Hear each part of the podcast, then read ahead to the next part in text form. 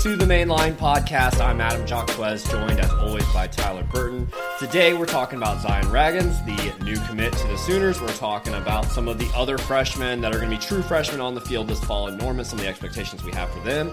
And then we got a fun little true false uh, set of questions that we're going to go through to wrap up the show. But uh, Tyler, how are you doing? I'm good, Adam. It's going to be a quick episode tonight. Obviously, Zion Ragins got things kicked off with the uh, recruiting week that's supposed to be big time for Oklahoma. We're just kind of feels like we're we've just reached the tip of the iceberg with what the next five to seven days could be for Oklahoma in this 2024 class. But yeah, uh, things are good, man. Major championship week in golf, final major of the year, kicking off here in just a couple of days. I'm actually going to be traveling back down to Oklahoma to see some family uh, this upcoming weekend. So be good to uh, be back in the 405, and things are good though. Absolutely. And we always kind of lament as we're preparing for the show that most of the news in the week happens on Wednesdays and Thursdays. We usually record Tuesday night, Never and by fails. then it's all old news. But thanks to Zion Ragins for committing to Oklahoma earlier today. Kind of a no drama recruitment there, it almost felt like, because over the last what two months or so. Feels like oh, OU's been the leader there. Not really a whole lot of drama. He's a guy that's ranked in the top 250 by pretty much every recruiting service out there except for rivals. So he's a guy that's that's pretty elite. There's a lot of speed there. He's a little bit of a smaller wide receiver, so I'm sure that the Marquise Brown comparisons are going to be flowing from there. But Tyler, what do you see from Zion Ragins? What gets you excited about him committing to Oklahoma for the 2024 class? Speed. That's the first thing that sticks out when you turn on this guy's tape. And I encourage all OU fans, if you haven't watched this kid's highlights tape, go on to Hudl right now because this kid is an absolute burner. He was clocked at a 10.3 in the 100 meter dash, and, and I believe he clocked a 4.23 laser time in the 40 yard dash, which is which is elite NFL combine uh, type speed. Um, so obviously you get a kid like Zion Ragins, you know, a little bit undersized, five foot nine, 160 pounds, four star wide receiver out of Gray, Georgia a guy that's going to have the ability to take the top off the defense. And I think the biggest thing, Adam, when you look at this, and we've talked about it each, you know, over the last two to three episodes with Oklahoma really, you know, starting to catch fire on the recruiting trail. This is a guy that coming out of the state of Georgia, and you know, much like we talk about with LSU, you know, in the state of Louisiana, they they tend to do a really really good job of keeping the in-state kids at home very, very similar case with the University of Georgia. And this was a guy that, eh, that Emmett Jones kind of sought out from the very beginning, was able to go deep into the heart of Georgia, pull this kid out. You know, he commits to Oklahoma over Florida State, over UGA, over Alabama. Really, really good get by uh, by Emmett Jones. So, um, but yeah, man, you, you just kind of look at what what he's done from a recruiting standpoint, and I'll let you touch on this, Adam. Um, he is, I think, the Emmett Jones. We knew that he was going to be able to um, have a huge impact, especially in the greater DFW area with his ties to the state of Texas. But what this guy's doing on a national level, arguably the hottest coach on the recruiting trail right now in college football. And uh, Emmett Jones is uh, he strikes again.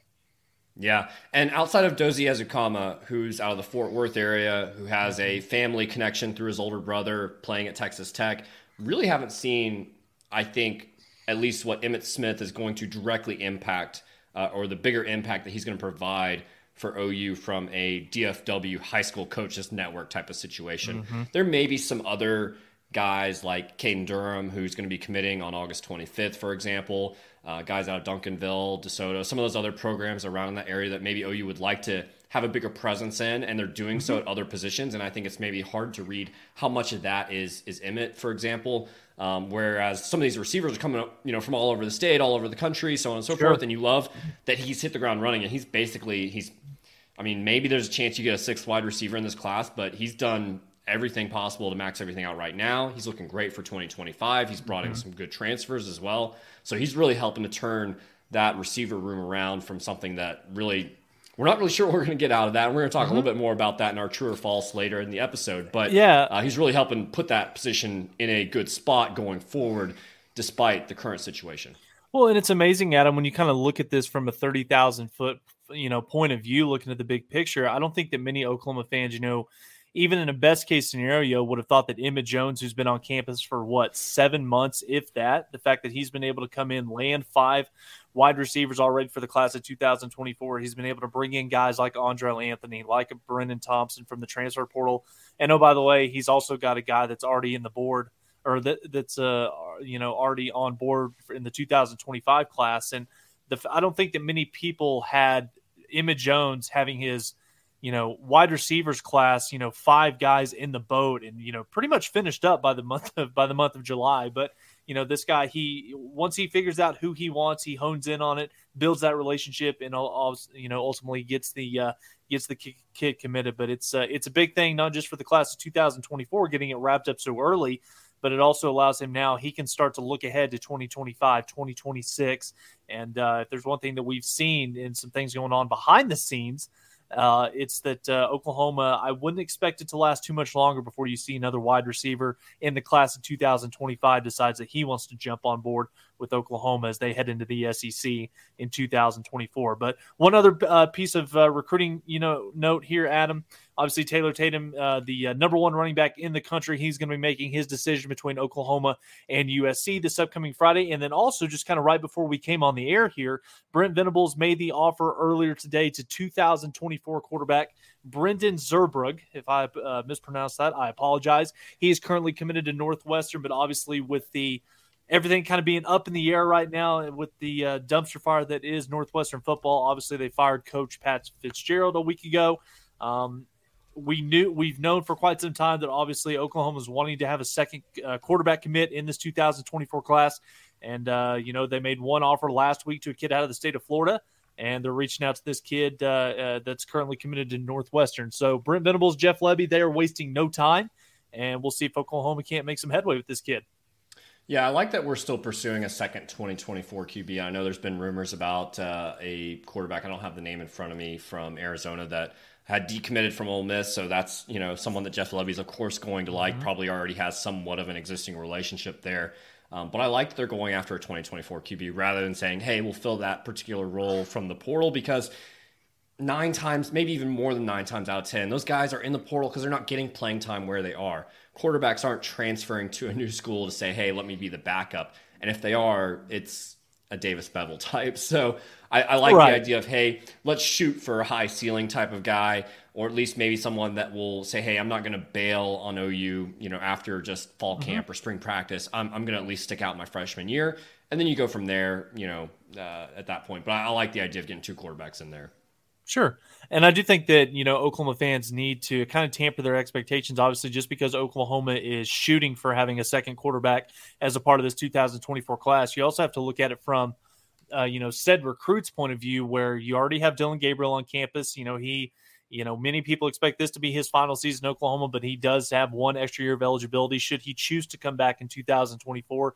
You've already got the five star, you know, heir to the throne that is Jackson Arnold. Uh, Michael Hawkins is already committed in 2024. And then, oh, by the way, you've got a future, you know, potential five star in Kevin Sperry, who's now at Carl Albert.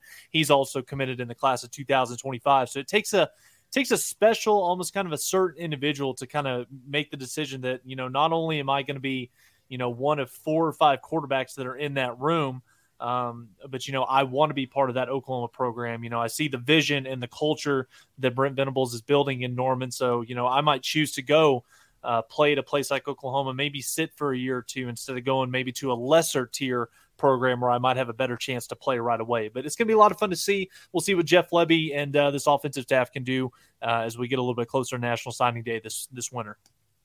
Well, let's talk a little bit about guys that are going to be on the field this fall. Some freshmen that are coming in as true freshmen, and some of the expectations that we might have for them. So, I thought a cool way to go through this exercise, and we'll kind of highlight the four main guys on this uh, recruiting class that are going to have a bigger impact mm-hmm. on the field. And I thought the best way to go about that is let's go back in history a little bit. Let's take a look at some similar players at similar positions that also played a lot as freshmen and say, hey, are they going to do more or less than that type of player? Uh, you know, what is our, our benchmark for, hey, how effective are they? And so I think mm-hmm. a good mm-hmm. place to start would be with uh, Jaquaize Pettaway. We just talked about uh, the wide receiver room and how there's a lot of opportunity there. Some guys that maybe didn't contribute last year or weren't even on the team last year are going to have the opportunity to take a starting role, become a guy, uh, become someone that you know is is going to be a major piece of this offense. So mm-hmm. with Jaquaize Pettaway, I thought the best comparison, and there's no comparison really at all to style of play or anything like that. It's just a production here. And I thought a good person to go back to was Marvin Mims, a guy that had a lot of success in his true freshman year in 2020. He had 610 yards as a as a freshman that year. He had nine to, uh, nine touchdown catches as well. For Pettaway, you know, where, where do you see him sitting here? Do you think he's going to be doing more or less? What are you expecting out of him?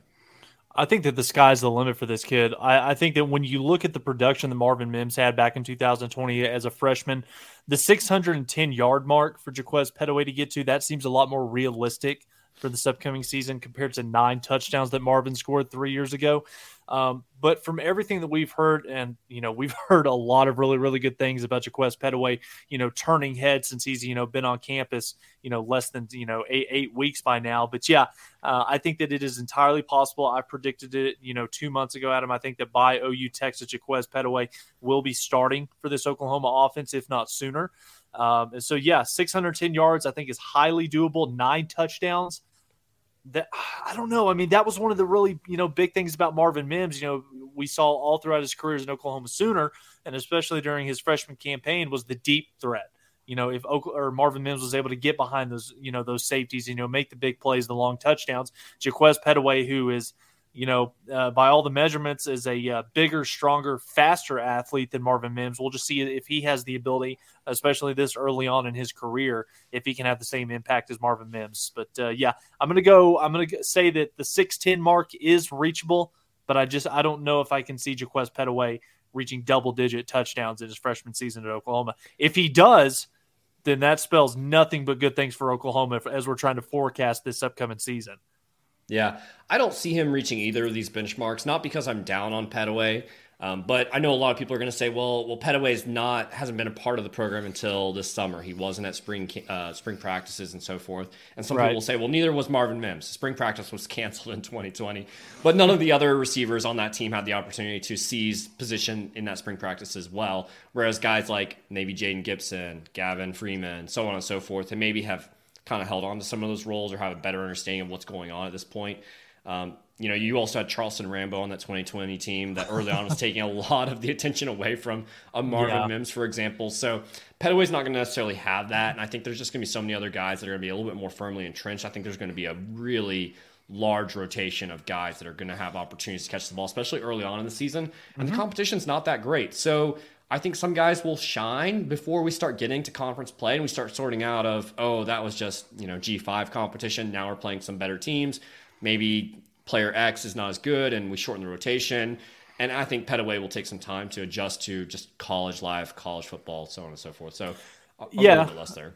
I, I, think something else to keep in mind, Adam, and Brent Venables touched on this a week ago at Big 12 Media Days when he was talking about, you know, a season ago – his his almost lack of willingness to want to play some of the younger, more talented guys, just because you know allowing them the opportunity to ease into college football, they're afraid that you know they don't fully have the grasp of the playbook of all the concepts and the schemes. But looking back at it, he does kind of regret the fact that he didn't get some of those young guys into play, and I don't think he's going to make that same mistake twice. So I think that you're going to see Jaquaize Pettaway, uh, you know, if if if he continues to build on everything that we've heard from so far this summer, if he has a good fall camp and you know he earns that trust of not just his coaches but also from his quarterbacks as well in Arnold and and uh, um, and uh, Dillon Gabriel, then yeah, I think it's highly possible that you're going to see a lot of Jaquaize Pettaway this upcoming fall. Let's go to our number two guy here, which I think a lot of fans are super excited about. PJ Adebawore and I, the best comparison I have, we really haven't had a five star defensive lineman at OU, especially a defensive end, in years and years and decades and decades. So the best comparison I have would probably be Ronnie Perkins. In 2018, he had eight tackles for loss. He had five sacks. I thought it was a pretty impressive freshman campaign for Ronnie Perkins looking back on it. Mm-hmm. And I actually think that's a pretty good benchmark for, for PJ. I don't know necessarily that, um, you know, there, there's definitely going to be a rotation. There's a lot of new guys in that room here, but Uh, you know, what do you what do you think about PJ? Is he going to be a guy that can match or exceed what Ronnie Perkins did?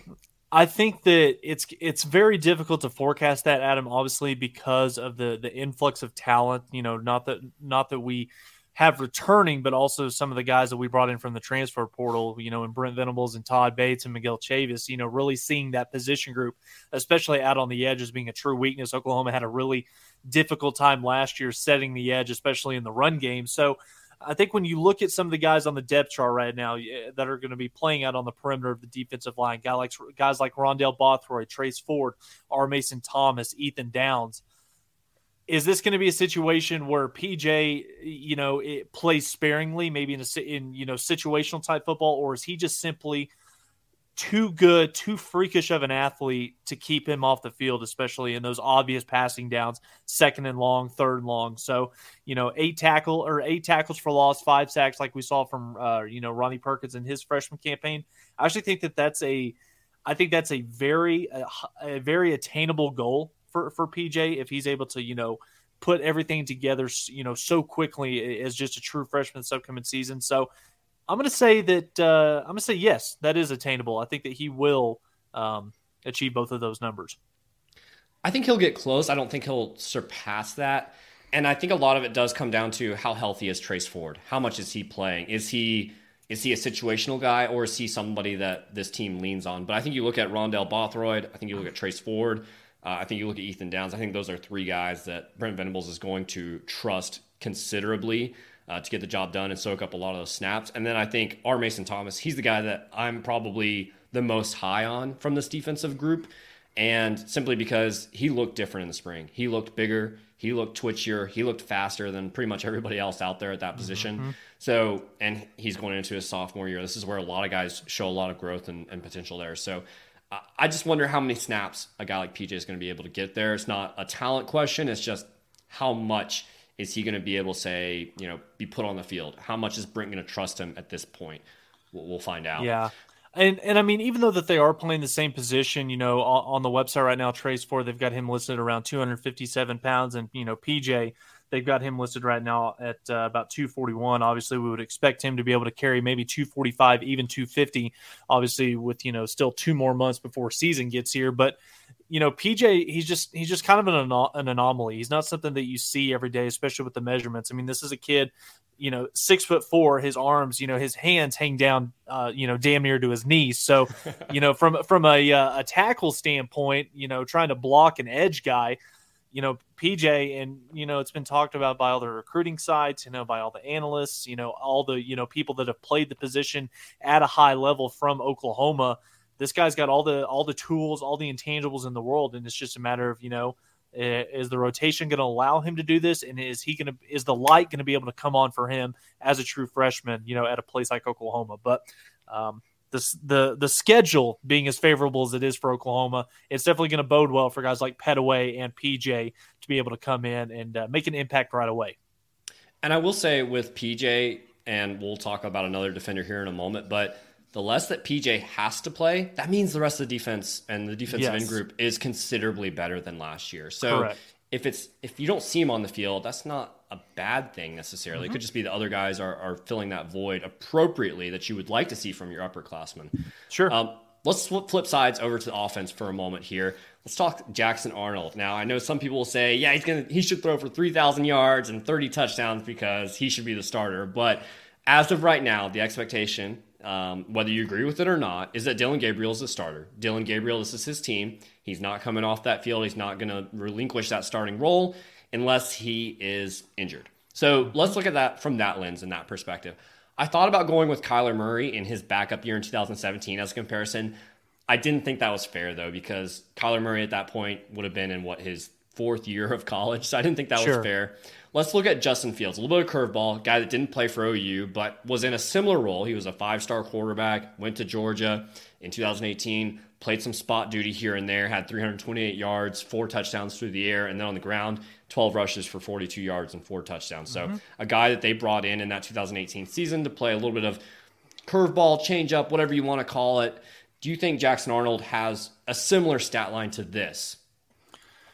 Yes, I think he will have a very similar stat line, if not a more impressive stat line from a passing yardage standpoint. Um, I don't expect him to, you know, have four rushing touchdowns this year, and obviously this is all predicated upon the fact that Dillon Gabriel stays healthy all season long. But I, one of the things that I do think um, that Oklahoma is going to be able to do again, we we always go back to the schedule. You open up with Arkansas State, SMU, Tulsa, you know, being your first three games. I, I think that we're going to have an opportunity to see Jackson Arnold um, in at least two of those first three matchups. Obviously, if Oklahoma plays well and they take care of business, because I think that going into this season, obviously you didn't have the luxury of having a true trustworthy backup quarterback a year ago you know that could uh, basically allow jeff lebby to you know t- take the you know t- take the um or again let me rephrase this give Dillon gabriel the full, you know, access, the the full reins to this playbook to truly do, you know, what Dillon Gabriel does so well. Jeff Lebby had to kind of pull back a little bit last year because he didn't trust that the second guy, you know, whether it was General Booty, Davis Beville, would be able to go out there and execute this offense at a high level to give Oklahoma the ability to win football games. But I think that going into this season with Jackson Arnold, he's more, I think he's more talented. He's got the better arm than Dillon Gabriel, who, as good as he is, just doesn't have the same physical tools, the same type of ceiling uh, that Jackson Arnold does. And I think that you're going to see, you know, obviously Oklahoma plays well. I think you're going to see Jackson Arnold, you know, at least in two or three uh, of these opening games um, before we get to Cincinnati. And, you know, that's going to bode well for Oklahoma because once you get further into the season, then uh, you obviously want to have Jackson Arnold ready and confident and willing to go, obviously, if his number's called. Yeah, I agree. And I would really like to see Jackson Arnold just thrown into the game on a random second quarter drive against Arkansas State. Mm-hmm. Um, I would love to see him in those types of situations rather than just, hey, we're up 56 to nothing. Go ahead and, you know, hand the ball off 30 times to end the game. I would like to see him actually have a little bit of pressure early on, especially against these teams that you're not super worried about uh, competition wise. Um, and and there should be plenty of blowouts throughout the rest of the schedule too. Like the, even yeah. in the Big Twelve, there should be there should yeah. be a game or two where you just you blow out Iowa State or you blow out Cincinnati or whoever. There should be opportunities for Jackson Arnold to put up some significant stats. I think he's one that hopefully, hmm. like last year, we didn't see Beville do anything as a backup. He just handed the ball yeah. off, handed the ball off. Um, we saw uh, General Booty came in against, I think it was TCU, and he handed the ball off. Um, Nick Evers threw one pass, was never allowed to, to, see the field again. But I would like to see him actually have the opportunity to run the offense, even if it's, you know, high percentage swing passes, screens, things like that that are not running up the score necessarily, but get him in rhythm on the passes. On the flip side of that, though, Adam, if you're Brent Venables or Jeff Lebby, do you really want to trot Jackson Arnold out there? You know, second game of the year against SMU and he goes seven of eight for 115 yards and two touchdowns. Because then moving forward, anytime Dillon Gabriel throws an interception or makes a mistake, then you're going to have a portion of the fan base, particularly the student section at home, that's uh, the the Jackson Arnold, you know, ch- chants are automatically going to start happening, and that thought's going to be in the back of Oklahoma's minds. Like, you know, we've seen the small sample size from Jackson. You know, give us more uh, than what we've seen from you know just one or two performances. So something to keep in mind as well. Um, obviously, we do not want a repeat of Caleb Williams, Spencer Rattler, like we saw three seasons ago. I think you do it anyway and just have confidence in Dillon Gabriel because I think he's a sure. guy you can be confident in. I mean, the mm-hmm. dude threw what was it four, or six inter- interceptions all last year? Like it yeah, wasn't it was that many. The guy, the guy takes care of the ball. Like he's right. not going to get pulled for poor performance. Yeah, he'll miss a throw here or there, and everyone will groan and go, "Oh, we're off the field on third and 10. But you know what? I think this year it won't matter as much because we won't be playing in nearly as many one possession games. So one critical throw like that just won't make as much difference. Sure. Let's j- jump back to the defensive side of the ball. Our final player that we're going to highlight tonight, Peyton Bowen, a guy that everyone's super pumped about. Uh, it looks like he may have the best opportunity at playing time outside of perhaps Pettaway, but a guy that's been here in the spring. I think the best comparison here is Tony Jefferson. Again, not a style comparison mm-hmm. whatsoever. It's just, hey, here's what Tony Jefferson did in his freshman year 65 tackles, two sacks, two interceptions. Do you think something like that is realistic for Bowen to have in his first year in? I think that it is, but but also at the same time, Adam, I think it's predicated upon how much playing time, how how big of a role is Peyton Bowen going to have in the back end of the secondary? Obviously, there's four guys that are on campus right now that have either you know, played a lot more college football like a Reggie Pearson who transferred in from Texas Tech, or, you know, three guys that already have a year in the system under Brent Venables, have already played multiple years of college football, like a Billy Bowman, a Robert Spears Jennings, Key Lawrence, uh, you know, just to kind of round out the back half of that defense. I think that, you know, he's a five star for a reason. There's a reason why so many, you know, programs were, you know, vying for this kid's services all the way up until the very last moment um, you know, with Oklahoma and Oregon and Alabama, so on and so forth. But I think that this is going to be a situation. Um, the fact that again, it goes back to the competitive depth. I think that Brent Venables and you know Ted Roof and you know uh, Brandon Hall are going to feel so much more comfortable about the guys that they've got in the room, the, the, the fact that they're going to be able to trust those guys to, you know, sub in for Billy Bowman on a series here and there. I think that you're going to see a lot more opportunities for a guy like Peyton Bowen to come in. Not sure he's going to make 65 tackles on the year like we saw from Tony Jefferson, But if you were telling me that over the course of a 13, 14 game season, Peyton Bowen, who has just freakishly good ball skills, he's going to pick off a couple of passes, yeah, I think that's highly possible. And I would expect that from 22 this fall. I agree with you there. I think two interceptions or more is, is, is realistic there. Um, I think he could create some highlight plays. We just put out a big highlight video. It's linked in our show notes on the podcast. So check that out on YouTube. Some of the best well turnovers in Sooner history. Brent Venables liked the tweet, the tweet that we uh, about that? tweeted out. That yeah. So you know it's good turnovers. You know it's good content. So if you haven't seen that video, click on that link at the uh, top of the show notes there.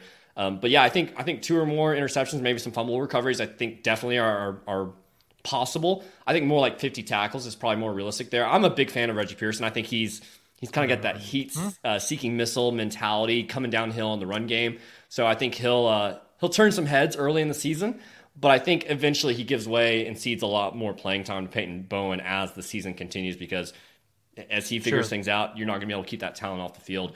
I'm trying to think, is there anyone else? Uh, Key Lawrence is out there. I think he'll probably back up Billy Bowman, but is there anyone yeah. else maybe that I'm, I'm not remembering that might take snaps away from Peyton uh, Bowen?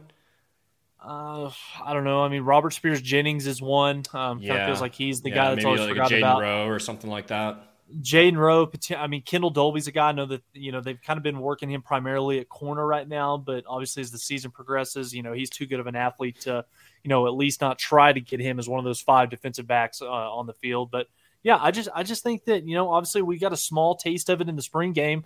Uh, obviously, you know he picked off a pass from from Dillon Gabriel uh, down the field. Yeah, I I think that it's highly possible that Peyton Bowen's going to have an impact um, that many fans are um, going to make are going to be excited about this kid.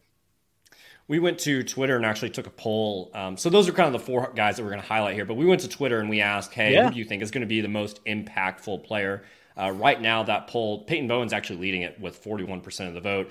33% went to PJ Adebawore, and then 23% for Jaquaize Pettaway there. 3% said other, and we did get a few comments on some other people uh, as well there. Uh, Jordan Esco said Caden Green. I think that would be fantastic if he's taking a role on the interior offensive line. Uh, JP405 and Phil Lawson both said Jasiah Wagoner. We know that one of those cornerback positions is open.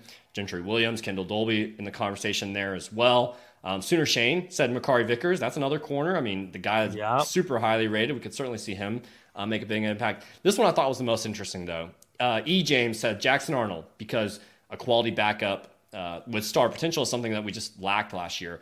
And I kind of I don't, I don't know how E. James was was positioning that. Maybe it was simply, hey, we have someone that can come in and actually run the offense if Dillon Gabriel is out for some reason.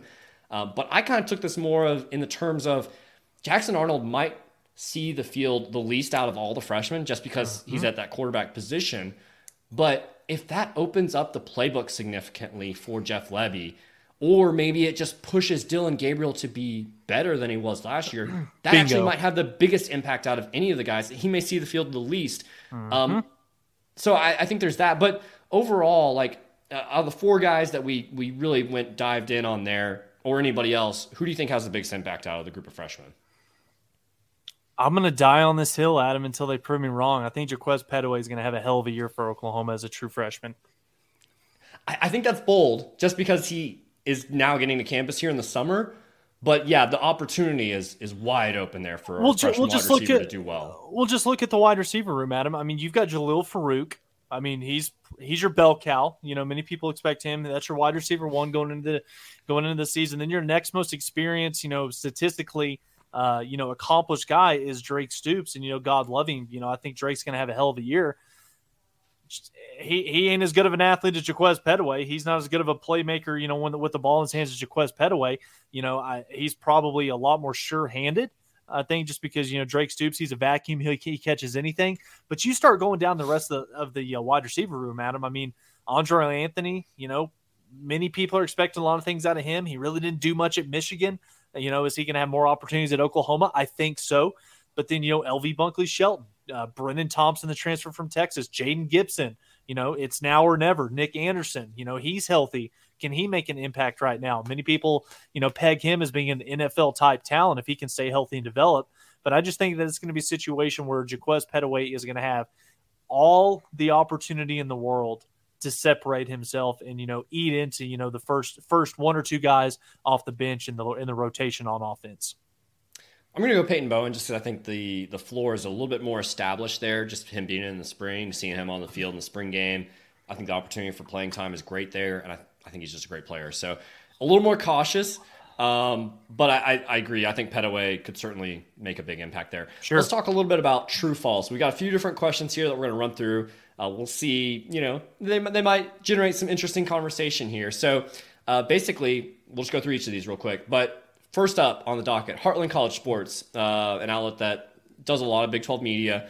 They came out today. They ranked all the defensive lines in the Big 12. They had OU number three uh, behind uh, behind Cincinnati and Texas, I believe, was, was yep. the top two. Or they had K State might might have been up there as well, um, but they had OU third. Uh, and so with the new additions in the portal and some of the weight gains that we've seen from some of these guys over the season, true or false, OU will have a top three defensive line in the Big 12 this year. I'm going to say true, Adam. Um, I think that Heartland College Sports, when they evaluate this, I think that they're trying they're trying to base it statistically speaking off of run defense, which I guess you know that's kind of you know where your bread's buttered as a defensive line, how effective you can be. Um, I think that they do have it right in terms of one two with Cincinnati and Texas. I think Cincinnati you know the best position group on that team is going to be their defensive line and arguably you know the best position group in the conference will be cincinnati the bearcats defensive line texas has a lot of uh, you know really good players coming back obviously byron murphy uh, T'Vondre Sweat, the two guys right there in the middle of that Longhorn defense, and I, I think that it, you know, it kind of speaks volumes, Adam, to the fact that how big of a difference, how big of an impact it was with Todd Bates and Brent Venables going out there into the transfer portal the fact that this was the statistically the worst defense in the Big 12 a year ago. They gave up over 210 rushing yards on average per game last season. You add Rondell Bothroyd, you add Trace Ford, you add a guy like Da'Jon Terry from Tennessee to go along with the Jacob Lacey, uh, you know, in the uh, from Notre Dame. I think that we're going to see, you know, I'm not saying that this is going to be a top 20, top 30 defense, but I think that you're going to see a pretty sizable difference from that front four that Oklahoma is going to trot out there this upcoming fall uh, yeah, I think that uh, it's a very realistic chance that Oklahoma has a top three defensive line this year. So I'm going to say true. I will agree with that. I think the Big 12 is, is down overall, and I think there's a lot of dudes on this roster still. Again, mm-hmm. not elite NFL potential type sure. guys at every at every position, but enough guys that I think you know you're going to be able to outdo Iowa State. You're going to be able to mm-hmm. outdo Texas Tech, and so on and so forth. It's, it's not a deep league. So mm-hmm. I think just by by nature of that, I think true there. Let's go to number two here. Dillon Gabriel, he mentioned uh, at Media Days last week that he's not really concerned about uh, the unproven experience at receiver because there's a lot of depth there. So true or false, OU has two receivers, over 600 yards, and six touchdowns. Can a receiver be a tight end in this question? you really think Austin Stogner has over 600 yards?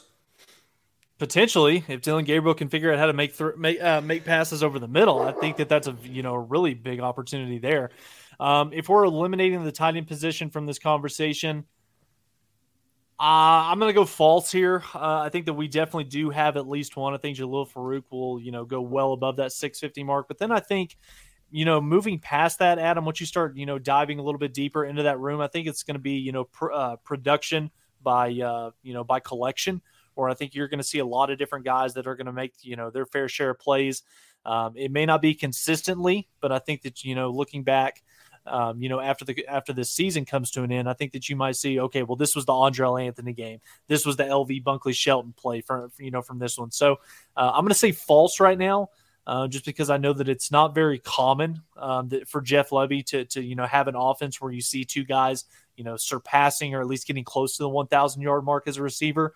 Um, so I'm going to go false here, but if you could tell me, you know, four months from now that you know Oklahoma is going to have two receivers, you know, surpassing 650 and six touchdowns, then I would say that Oklahoma is in a very, very good uh, spot um, with regards to the Big 12 title race. I'll agree with you. False on that one. Uh, looking back at last year, Brayden Willis at the tight end position had 514 receiving yards. I don't think Austin Stogner is going to be able to match that. Oh. So uh, I don't even think it would matter, even if we put the tight end into the conversation here. But I think Farooq's probably like an 850 mm-hmm. to a thousand yard type of guy. And yeah. then I think there's a lot of sorting process that's going to take place over those first four to five games mm-hmm. before we solidify on here's our, our top, you know, four guys. And I think Drake Stoops is already, you know, number two there, but I think he's just got kind of a ceiling. And you know, I, I Limit, limitation, floor. limitation. Yeah, he's, he's got a good floor. He's got a good, but he's got a low ceiling at the same time too. So I, I don't see him getting 600 yards. So I think whoever it is that I think someone will surge late in the year, and you'll be really excited about them going into next year. But I just think they won't have the early stats, you know, consistency build up to get over that 600 yard mark. Sure, that's a good let's point. Go, yeah, let's go to number three here. Uh, competitive depth, the phrase that has been coming up so much over the last week since Brent Venables, Venables mentioned that, and we see that show up usually late in the games and then late in the season, an area that OU really didn't do well at last year. They couldn't finish off opponents, and they really faded as the season went on, uh, losing something like seven of their last, I don't know, mm. 10 games or so. And so, you know, true or false then? This is the year championship November returns. OU goes undefeated in November. Mm. And to give you a reminder of what the schedule looks like, it's at OSU, it's West Virginia at home, at BYU, and TCU on Black Friday. True or false? Oh, God. I'm to say false. If I'm thinking with, if I'm, you know, if I've got my crimson colored glasses on, I'm saying true. If I'm picking with my heart, I'm saying true but this team's going to have to show it to me. And I still think that as, as good as this team is going to be, and I think that they you're going to see Oklahoma fans a huge improvement that this team is going to show from a year ago. I still am not confident that this team is going to be able to go through the entire month of November um, without a blemish uh, on on the uh, schedule. So I talked about it, you know, a month or two ago. I think that the uh, most difficult challenge on that schedule outside of the Texas game in Dallas is that trip out to Provo, the second to last week of the regular season. Um, then you close things out against TCU, who, if you listen to, you know, Sonny Cumbie at Big 12 Media Days, he's got all the confidence in the world in what he has returning up there in Fort Worth. So I'm going to say false, um, but I don't feel good about it. I will go true. I, I'm not super confident in that either, oh. but I mean, you look at, hey, if OU really does have the competitive depth that Brent Venables is talking about, I don't think OSU has that. I know West Virginia doesn't have that. No. I don't even know who their coach is going to be by November.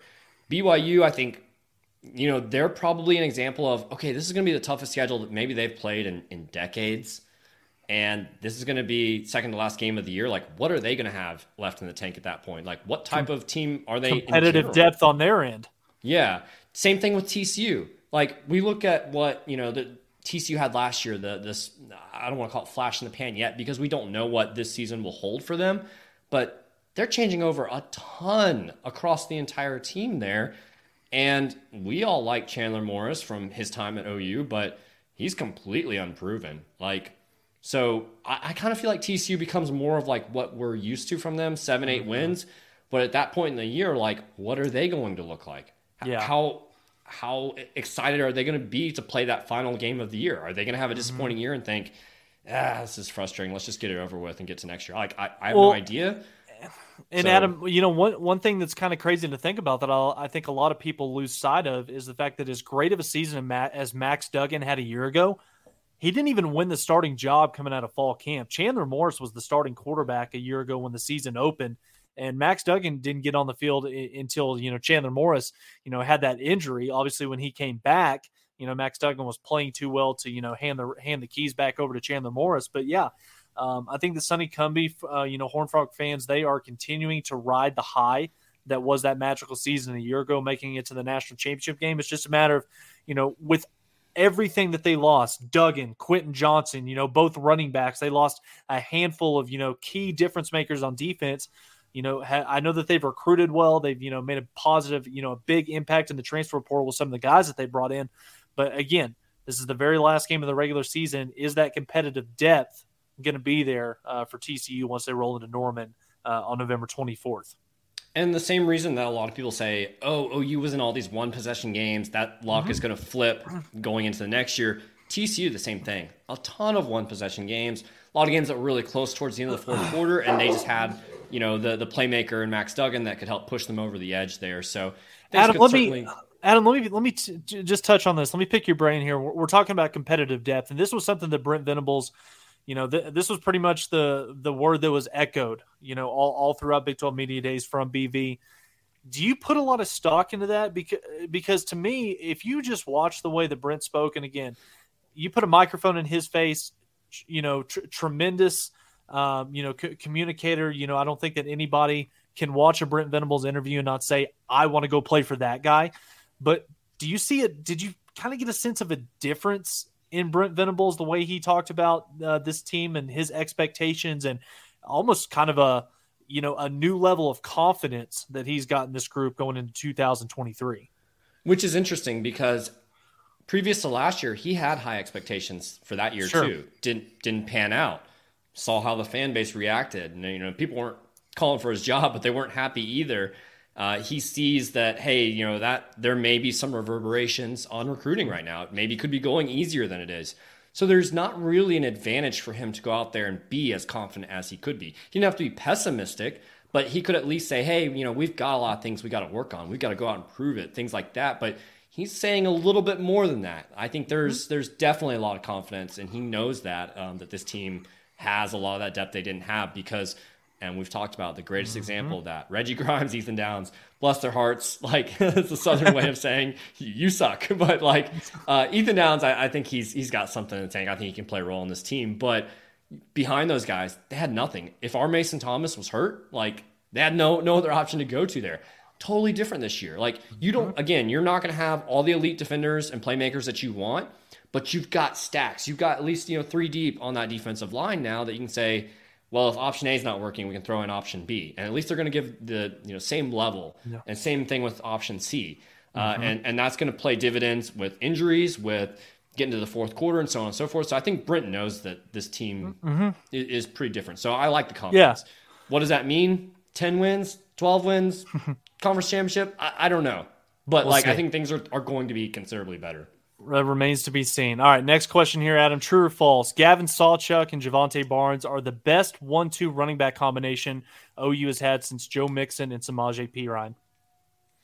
And in that year, both Samaje and Joe rushed for over a thousand yards. And so I think part of this question depends on how durable you think that duo is. We saw Barnes have a couple injuries last year. I think I'm going to go false on this one. They're they're both younger guys. I mean, they're a second year. Sawchuk really didn't play. He's actually going to, going to be a redshirt freshman because uh, he didn't play. I think there's an ice cream truck. I was going to say, I think I see window. There's literally an ice cream truck driving past my window. I thought I was going crazy there for a second. Um, stop we'll by for Adams. yeah, stop by for Adams Daily Klondike Bar. Got to drop yeah. it off. There you go. yeah, I think Sawchuk is a guy. Everyone's super excited about him. I think he's durable, at least from what I know so far. Uh, Barnes is a guy that uh, I'm just wondering how often he's going to be available. Yeah. So we'll see. But I, I kind of think I think Trey Sermon and Rodney Anderson um, were a nice combo in 2017. So I think they're probably still better. Um, but obviously, a lot of potential here. Yeah, do, uh, I'm going to go false as well. Do, do, they have the potential to be? Absolutely. But as for right now, to me, I think that they still rank behind Kennedy Brooks and Trey Sermon for, from the 2000, I think it was what 2018 season. But kid I, is literally running down the street right now. oh, this is great podcasting. but but I think that I think again, I think it is very possible given this offensive line gels, and obviously Bill Bedenbaugh, he uh, feels very very good about the pieces that he's got in that room, and I think that this is going to be an opportunity, Adam, where I think that again, given the makeup of this offensive line, given the status of the backup quarterback in Norman right now I think that you're going to see Jeff Lebby get back to the offensive, you know, game plans that he had at Ole Miss, where it was predominantly, you know, 60 40 or 65 35 running the football, grind these teams out, kick their ass up front. So uh, I think that it is highly possible that you see Sawchuk and Barnes both go for over a thousand this year. And, you know, ultimately, you know, with all these true false questions, it kind of feels like a broken record by saying this, but you know, if some of these, you know, um, you know, statistical goals, if they are met, then it's Oklahoma's going to find themselves in a really good position in taking home another Big 12 championship as they leave the conference. If this next one is true, then even more so. Dillon Gabriel, first team All Big 12, true or false? False. Oh, okay. Who do you got? Well, look at it this way: if you were if you were putting a bet on this and it was Dillon Gabriel or the field, would you still go Dillon Gabriel? Man, the field is so limited. I, I know you've got, uh, you know, you got Quinn Ewers, who we all have selective memory about. We only want to remember the Alabama game. We don't want to remember any of the other games where he struggled yep. throughout the year. Yep. He's um, not the guy I'm worried about. Jayden Daniels out of Kansas. I know everyone's super hyped about him. He's not I the guy I'm worried about either. I kind of wonder with him, like if Kansas goes like six and six, are we still impressed with him? Uh, Yeah. I'm not sure about that. John Rhys Plumlee, a nice guy coming out of uh, UCF, probably the best out of the newcomers there. I, don't think he'll be that good. So I kind of feel like the field is so limited there, but who, who am I not thinking of? I think you're you're leaving off Will Howard at Kansas Will State. Howard, Tyler Shough out of Texas Tech, maybe? Yeah, but I, I think that Will Howard. I think that as this, you know, as the current layout right now, the way it's made up, I think that Will Howard has the best opportunity. Ultimately, coming off of a uh, season where you know he was, you know, kind of you know thrown into the fire in the back half of the season. He ultimately leads Kansas State to a Big Twelve championship. But you know, not only does he have another year of experience under his belt, he's coming into a season where he's got all five starting offensive linemen coming back. So that does nothing but give you, uh, you know, confidence as a quarterback.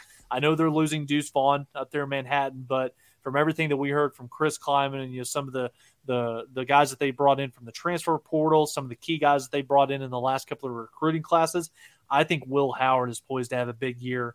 Um, statistically speaking, this should be Quinn Ewers or Dillon Gabriel, uh, but I think that Will Howard is uh, gonna, essentially going to be, you know, uh, the next Collin Klein that we've seen up there at K State, and we all know how good that kid was. But uh, yeah, I I just don't see it right now. Um, I'm going to go false in this in this situation. Will Howard would need to lead K State to Arlington to make that happen, which is is not a given. Um, you know, teams are going to game plan for him now, and I just wonder like how good are his uh, statistics me- going to be. Um, so I don't have this. Let me pull the schedule up right now for K State because I don't, I don't think that this is one it's that not we've really. super super tough, but it's not super easy either. Um, Yeah, I don't think they we've- get Baylor at home. They're at Texas Tech. They're at Texas. They're at Oklahoma Yeah. State. So there, there's some some. There's to be there. opportunities. There's going to be yeah, opportunities. Yeah, I mean, th- everyone will be watching him. Like the hype is up on him right now, so Mm-hmm. we shall certainly see. I'm gonna go true on this one. I think Dillon Gabriel is the going to put up the best stats uh, in the league. I think there's potential that Quinn Ewers is is also really good, but I'll go with Dillon Gabriel for the moment. I think he's proven a lot more than Quinn Ewers at this point, and I think this team will be significantly better. So we'll get noticed a lot more. Cool. Uh, let's move on to our next one here. OU finishes top 25 in sacks, true or false, and to give some perspective here of like where OU needs to get here. Last year they finished 64th with 28 total sacks. To be in the top 25 last year, they would have had 36 sacks. So only an additional eight sacks there. Do you think true or false OU is going to be able to do that? I'm going to say true, and this is the one that I feel the most confident in, and uh, for a couple of different reasons here. One, it's the guys that they brought in, both in the transfer portal and in the last recruiting class. You look at a guy like Rondell Bothroyd, you look at a guy like PJ Adebawore, uh, Trace Ford, who's a third down specialist as well. The the talent has really ramped up in that front seven. And I think that Brent Venables is going to have the opportunity, one, not just because of his confidence in his players, but I think that also the fact that the talent level has increased in such a way that it's going to give Brent the opportunity to open up the full playbook and call, you know, every single one of his blitz concepts uh, all season long. But then the, the next thing that, you know, really even makes me feel the most confident about this as well, they had 28 sacks a year ago in 12 games. Okay. But this upcoming schedule in 2023, they are facing one, two, three programs that were part of the group of five a year ago. And then on top of that, they're also facing Arkansas State, SMU, and Tulsa. So you go based off of Arkansas State, SMU, Tulsa, Cincy, UCF. I'll throw Kansas in there as well, and BYU. There's absolutely no excuse why this program shouldn't have at least 30 sacks for this upcoming season. I think that the front seven is going to be that good. And I think that another thing that's going to give Oklahoma a greater opportunity to rack up those numbers is if this offense is, you know, running at a fast, efficient pace and they're putting up ports that, points, then that means that all these opponents are going to be playing from behind and it's going to put them into situations where they've got to throw the football to try to catch up, which is going to play into Oklahoma's hands a lot, even more so. You talk about the compounding is what you're kind of getting in there. Is if OU gets Yeah. up 21 nothing and OU's able to get those first three Pin stops their the ears game, back. Yeah. Yeah, all of a sudden, Exactly. like it makes all the rest of the possessions, the rest of the game, that much easier. So long as the offense doesn't, you know, have a bunch of one minute drives like they did against OSU and Bedlam last year. But yeah, it makes your your defensive job that much easier the rest of the game. Uh, rapid fire here on our last two bonus questions, and we'll call it a wrap. Uh, kind of some fun ones here, a little bit unusual. Spencer Rattler is the quarterback that comes into Norman in 2024 as a starting quarterback for the Gamecocks. True or false? This would be his COVID year, so his sixth year in college. No, he's gone. False. this will be Spencer Rattler's last year in college football. I would love for that to you know just because this sport is so storyline driven, and you talk about the fan bases and just what that game would be like playing it back in Owen Field, you know, in Norman, Oklahoma, having you know the return of Spencer Rattler, who really, you know, the last time that he played any meaningful snaps in an Oklahoma uniform in Norman was the game that uh, you know that what he got the chance for Caleb Williams from the student section was coming so. because yeah, because Texas was the following week. So yeah, um, I, I don't think that it's going to happen. I think Spencer Rattler will declare for the NFL draft after this year, but I would love to see it. Yeah, I, I wish it was true, but I'm gonna have to go false there as well. Last one to wrap up the uh, true or false. Assuming that David Stone and Williams Nwaneri commit to Oklahoma, we've already got PJ Adebawore, a former five star on campus. Maybe we get another surprise like Dominic McKinley we've seen a trend in the Heisman voting of defenders making their names more known, finishing as high as second in the Heisman voting recently. I think it's kind of trendy almost to pick a defender for your Heisman ballot. Assuming those those guys commit to Oklahoma though, the next defensive Heisman finalist will be on campus in Norman. The next defensive Heisman finalist will be in Norman. Yeah, whether that's 2024, 2026, you know, what one of those guys basically. False. No no. Well, I mean, and think about this. You, you would have to be on a. Oh God, I'm blanking on the kid's name. Who's the, who's just the edge rusher for Alabama? Will Thirty-one. Anderson. Will Anderson. If you were telling me that David Stone or you know Williams Nwaneri was going to reach that type of level as a player by the time their you know their time is done uh, in Norman, you know, ultimately if they saw the, sign the dotted line and commit to this program, yeah, I would say that it is a possibility, but the odds are so little, they're so small that that would ever come to fruition. But again, if you were telling me that OU has a Heisman finalist on the roster over the next four years, yeah, I'd say that's pr- probably a pretty safe bet. But it's probably going to be Jackson Arnold or a Taylor Tatum. Um, but you know, but just or, or purely defensive. Like let's talk no, nationally. False. Whoever the next defensive national false. Heisman finalist. Okay, false.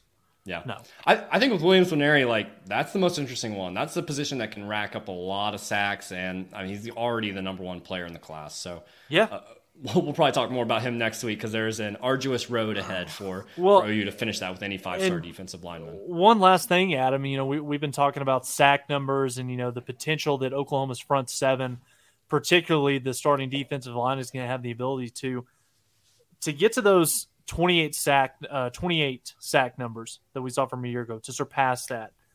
If you're going to be forcing your opponents into these obvious passing downs, the second and longs, third and longs, things like that, with what Oklahoma has done, bringing in talent, transforming that roster over the last, you know, six, eight, ten months, just imagine a scenario where you've got a front defensive line on third down that's going to include Rondell Bothroyd sliding inside next to Jonah Laulu you're going to stand R. Mason Thompson and PJ Adebawore up on the edge, and then you're going to allow Dasan McCullough to kind of float in and out of there, disguising where he's going to come from.